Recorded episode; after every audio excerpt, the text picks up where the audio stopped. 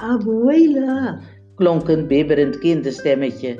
heeft u misschien mijn broertje gezien? Hij heeft een zwart gezichtje en een traan in zijn ooghoek.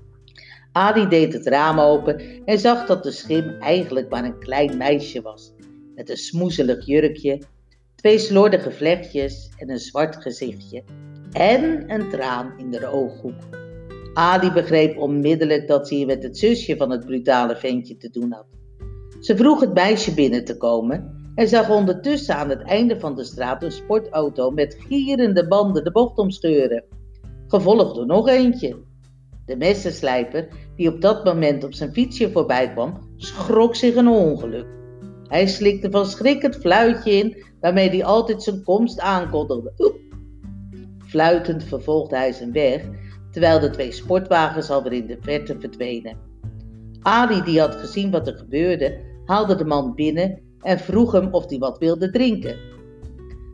De messenslijper floot dat hij een kopje koffie wil. Maar dat begreep Ali niet. Ze dacht dat hij een liedje wilde fluiten en zette enthousiast de tweede stem in. En het kleine meisje humde mee. Want ze kende de woorden niet van dat vreemde lied. Zo vertederend. Maar ineens staakte het gezang, want daar dook een fris jongenskoppie op uit de piscina. Mia hermano. riep het meisje, die daardoor ophield met haar gezang. En ze holde op een drafje naar het veentje in het water.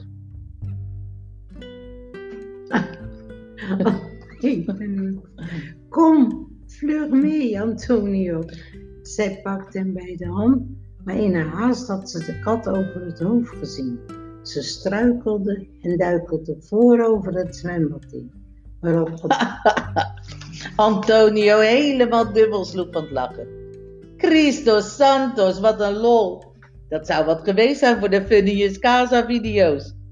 Simba de kat zat nog steeds naast de piscina. Ze verblikte of verbloosde niet van die herrie. Ze was niet zo schrikkerig dankzij Ali's kleindochter Laura. Toen die over was uit Holland, had die het kleine poesje opgevoed, zoals ze het zelf noemde. Intussen waren Antonio en zijn zusje Rosita weer brandschoon uit de piscina geklommen. En daar stond Ali ook. Kinderen, wat zijn jullie nat? Ze liep vlug naar binnen het huis. In het huis. Zij nog haastig tegen de fluitende schade sliep.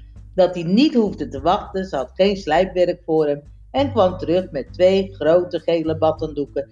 Waarop in grote rode letters stond geschreven: Schiphol, koop, belastingvrij. Die had ze van een van haar gasten wel eens cadeau gekregen. Natte kleren uit en naar binnen. Maar daar begon Ali eerst nog met afdrogen. Oh, niet zo hard. Ze roste er lustig op los. De, andere kind, de arme kinderen hielden geen vel meer over. Zo, nu nog haren kammen en dan gaan we iets eten. Ze had ook voor droge kleertjes gezorgd van toen haar kleinkinderen hadden gelogeerd. Dat kwam goed van pas, tenminste. Luc en Antonio, nou dat paste aardig. Maar Laura en Rosita scheelden wel bijna een halve meter. Maar een kniezoor die daarop let. Una princesa, zei Ali, toen ze het resultaat bekeek. Ja, nou ja,